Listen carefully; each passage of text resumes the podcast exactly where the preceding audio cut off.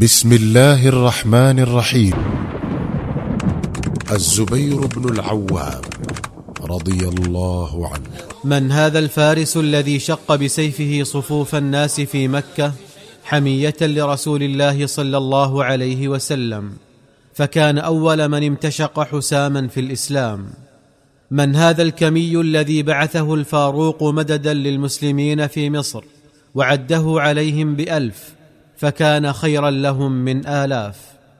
من هذا الفدائي الذي ما عرف تاريخ الفداء فتى أشجع منه شجاعة ولا أجل تضحية ولا أنبل غاية ولا أكثر بركة على الإسلام. إنه الزبير بن العوام حواري النبي عليه الصلاة والسلام. كان الزبير بن العوام في الذؤابة من قريش فنسبه يجتمع مع نسب رسول الله صلى الله عليه وسلم في قصي بن كلاب وكانت أمه صفية بنت عبد المطلب عمة رسول الله صلى الله عليه وسلم وكانت عمته خديجة بنت خويلد أبر وأكرم زوجات رسول الله صلى الله عليه وسلم. ولد الزبير بن العوام قبيل البعثة بنحو خمس عشرة سنة إلا أنه ما كاد يبصر النور حتى وجد نفسه يتيما. فقد قتل أبوه في ساحات الوغى كما قتل جده من قبل. تولت أمه صفية بنت عبد المطلب تربيته فنشأته على الخشونة والبأس. فلقد كانت أمه امرأة حازمة صارمة فجعلت تقذف به في كل مخافة وتقحمه في كل خطر. فإذا أحجم أو تردد أو قصر ضربته ضربا مبرحا حتى إن عمه نوفل بن خويلد كان يعاتبها على قسوتها عليه ويقول ما هكذا يضرب الولد؟ انك لتضربينه ضرب مبغضة. فكانت ترتجز قائلة من قال أبغضته فقد كذب وإنما أضربه لكي يلب ويهزم الجيش ويأتي بالسلب. ولما أشرقت جزيرة العرب بنور الإسلام كان الزبير بن العوام من السابقين الأولين إلى اعتناقه فقد أسلم في اليوم الثاني لإسلام الصديق رضي الله عنه وكان في الخامسة عشرة من عمره. وقد لقي الفتى الباسل من أذى قريش ما تتضعضع له عزمات أشد الرجال فلم يهن ولم يضعف. فهذا عمه نوفل بن خويلد يتفنن في تعذيبه حتى إنه كان يلف عليه الحصير ويوقد في أطرافها النار فتشتعل في بطء وتبعث الحرارة في جسده وتنفث الدخان في عينيه وأذنيه وخياشيمه ورئتيه حتى يوشك أن يموت خنقا. وكان عمه يرقبه في هدوء فإذا اشتد عليه الضنك قال له عد إلى دينك فيقول لا أكفر أبدا. ولما هاجر المسلمون الأولون إلى الحبشة كان الزبير في طليعة المهاجرين فلقي هو وإخوانه في كنف مليكها الصالح الأمن على عقيدتهم والطمأنينة على دينهم وطفقوا يعبدون الله لا يخافون أحدا. وفيما هم كذلك خرج على النجاشي رجل من قومه ينازعه في ملكه. فخرج إليه النجاشي واجتاز النيل ليلقاه هو ومن معه فجزع المسلمون أشد الجزع. قالت أم سلمة وكانت معهم؟ فوالله ما أعلم أننا حزنا حزنا قط أشد مما أصابنا ذلك اليوم تخوفا من أن يظهر ذلك الرجل على النجاشي ويسلمنا إلى قومنا الذين كانوا يجدون في طلبنا. فقال أصحاب رسول الله صلى الله عليه وسلم من رجل يجتاز النيل ويأتينا بخبر القوم. فقال الزبير بن العوام أنا وكان من أحدث القوم سنا. قالت أم سلمة فنفخوا له قربة فجعلها في صدره ثم مضى يسبح بين الأمواج والحيتان حتى قطع النيل من شاطئه إلى شاطئه وبلغ أرض المعركة. وفيما كنا مجتمعين مترقبين ندعو الله للنجاشي بالظهور على عدوه إذ طلع علينا الزبير وهو يلوح بثوبه من بعيد ويقول ألا أبشروا فقد ظفر النجاشي وأهلك الله عدوه. قالت أم سلمة فوالله ما علمتنا فرحنا فرحة قط مثلها.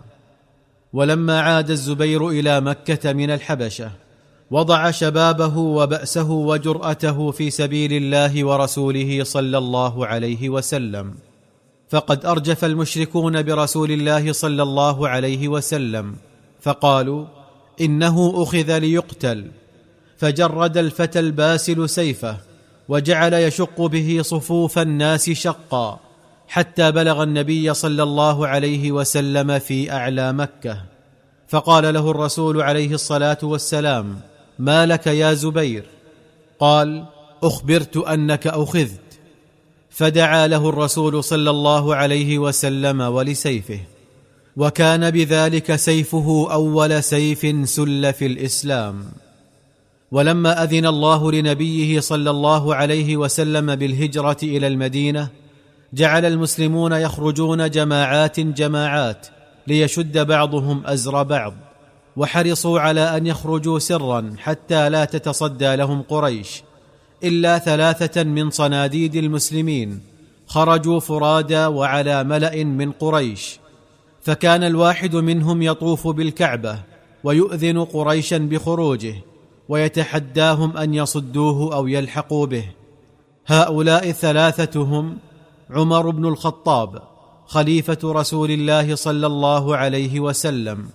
وحمزة بن عبد المطلب عم رسول الله صلى الله عليه وسلم والزبير بن العوام حواري رسول الله صلى الله عليه وسلم. وفي يوم بدر لم يكن مع المسلمين غير فرسين وكانت إحداهما للزبير بن العوام فامتطى صهوة فرسه ولف على رأسه عمامة صفراء. ولما أمد الله نبيه صلى الله عليه وسلم بالملائكة فإذا عليهم عمائم صفر. فقال النبي عليه الصلاة والسلام إن الملائكة نزلت على سيم الزبير أي على صفته وصورته. وأبلى الزبير في بدر بلاء يليق بفارس كمي مثله. ولقي طائفة من صناديد المشركين مصارعهم على يديه. وقد تتملكك الدهشه إذا عرفت أن أحد صرعاه. إنما هو عمه نوفل بن خويلد صاحب الحصير. وفي يوم أحد بايع الزبير رسول الله صلى الله عليه وسلم على الموت في هذه الغزوة. فلما اشتد الكرب على المسلمين وطفقوا ينهزمون في كل اتجاه رأى الرسول صلى الله عليه وسلم فارسا على فرسه. يوقع بالمسلمين أشد الإيقاع ويقتل رجالهم أعنف القتل. فالتفت إلى الزبير وقال إليه يا زبير. فما كادت كلمة الرسول صلى الله عليه وسلم تلامس سمعه حتى هب كالاسد عاديا وصعد مكانا فوق الناس ووثب عليه وهو على جواده واعتنقه وهوى به إلى الأرض. وجعلا يتدحرجان معا حتى علا فوق صدره وقتله. ففداه الرسول صلى الله عليه وسلم حينئذ بأبيه وأمه. وفي يوم حنين أوشك المشركون أن يحيطوا برسول الله صلى الله عليه وسلم فما زال يطاعنهم حتى أزالهم عن أماكنهم. فشكى المشركون لأحد قادتهم من فارس يضع رمحه على عاتقه ويعصب رأسه بملاءة صفراء واستعانوه عليه وسألوه عنه فقال هذا الزبير بن العوام وأحلف باللات والعزى ليقتحمن جموعكم وليخالطن صفوفكم فاثبتوا له. فلم يكذب الزبير ظنه إذ ما لبث أن قصد قصد المشركين وطفق يطاعنهم حتى خالط صفوفهم وأزاحهم عنها. ظل سيف الزبير بن العوام مسلولا طوال حياة رسول الله صلوات الله وسلامه عليه فلم يتخلف عن غزوة غزاها النبي صلى الله عليه وسلم قط وقد تحمل في سبيل ذلك ما شاء الله أن يتحمل حتى إنه لم يبق عضو من أعضائه الظاهرة أو المستورة إلا وقد جرح مع رسول الله صلى الله عليه وسلم. ولو رحنا نستقصي صور بطولة الزبير بن العوام بعد وفاة النبي عليه الصلاة والسلام لوجدناها لا تقل تالقا وفذاذة عما كانت عليه في عهد الرسول الكريم صلى الله عليه وسلم. وحسبنا من هذه الصور المشرقة الوضاءة ما كان منه يوم فتح مصر. لقد قصد عمرو بن العاص مصر لفتحها في ثلاثة آلاف وخمسمائة رجل من جنود المسلمين فما إن أوغل في أرض الكنانة حتى شعر بحاجته إلى المدد فكتب إلى الفاروق يستمده بما يفيض عن حاجته من الجند. فتلفت الفاروق حوله فلم يجد خيرا من الزبير بن العوام يبعث به مددا لجيش المسلمين في مصر. وكان الزبير يومئذ قد عزم على غزو أنطاكية فقال له عمر يا أبا عبد الله هل لك في ولاية مصر؟ فقال لا حاجة لي فيها ولكن أخرج مجاهدا لله معاونا للمسلمين. فإن وجدت عمرا قد فتحها لم أعرض لعمله وقصدت إلى بعض السواحل فرابطت فيه وإن وجدته في جهاد كنت معه.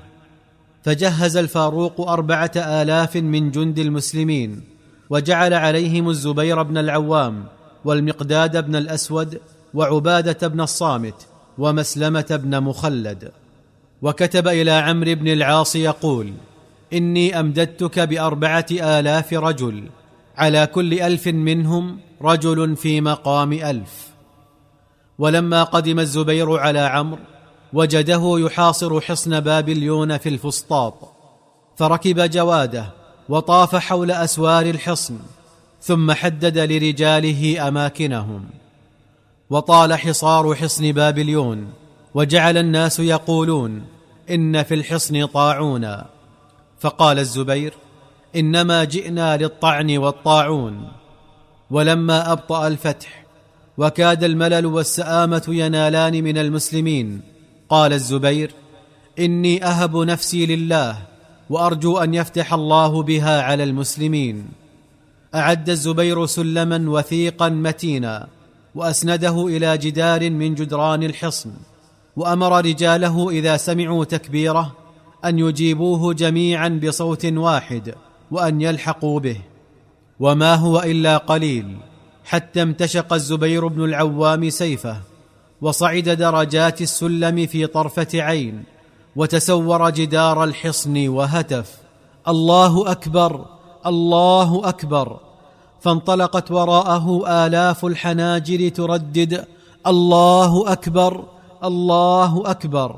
فزلزل دويها قلوب المشركين. وألقى الزبير بنفسه إلى داخل الحصن. وتتابع جند المسلمين على إلقاء أنفسهم وراءه.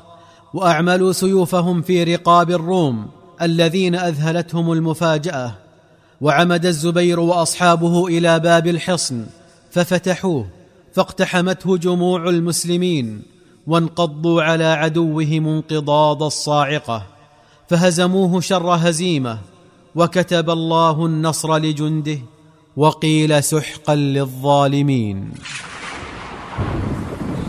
إن الملائكة نزلت على سيم الزبير قالها الرسول صلى الله عليه وسلم يوم بدر.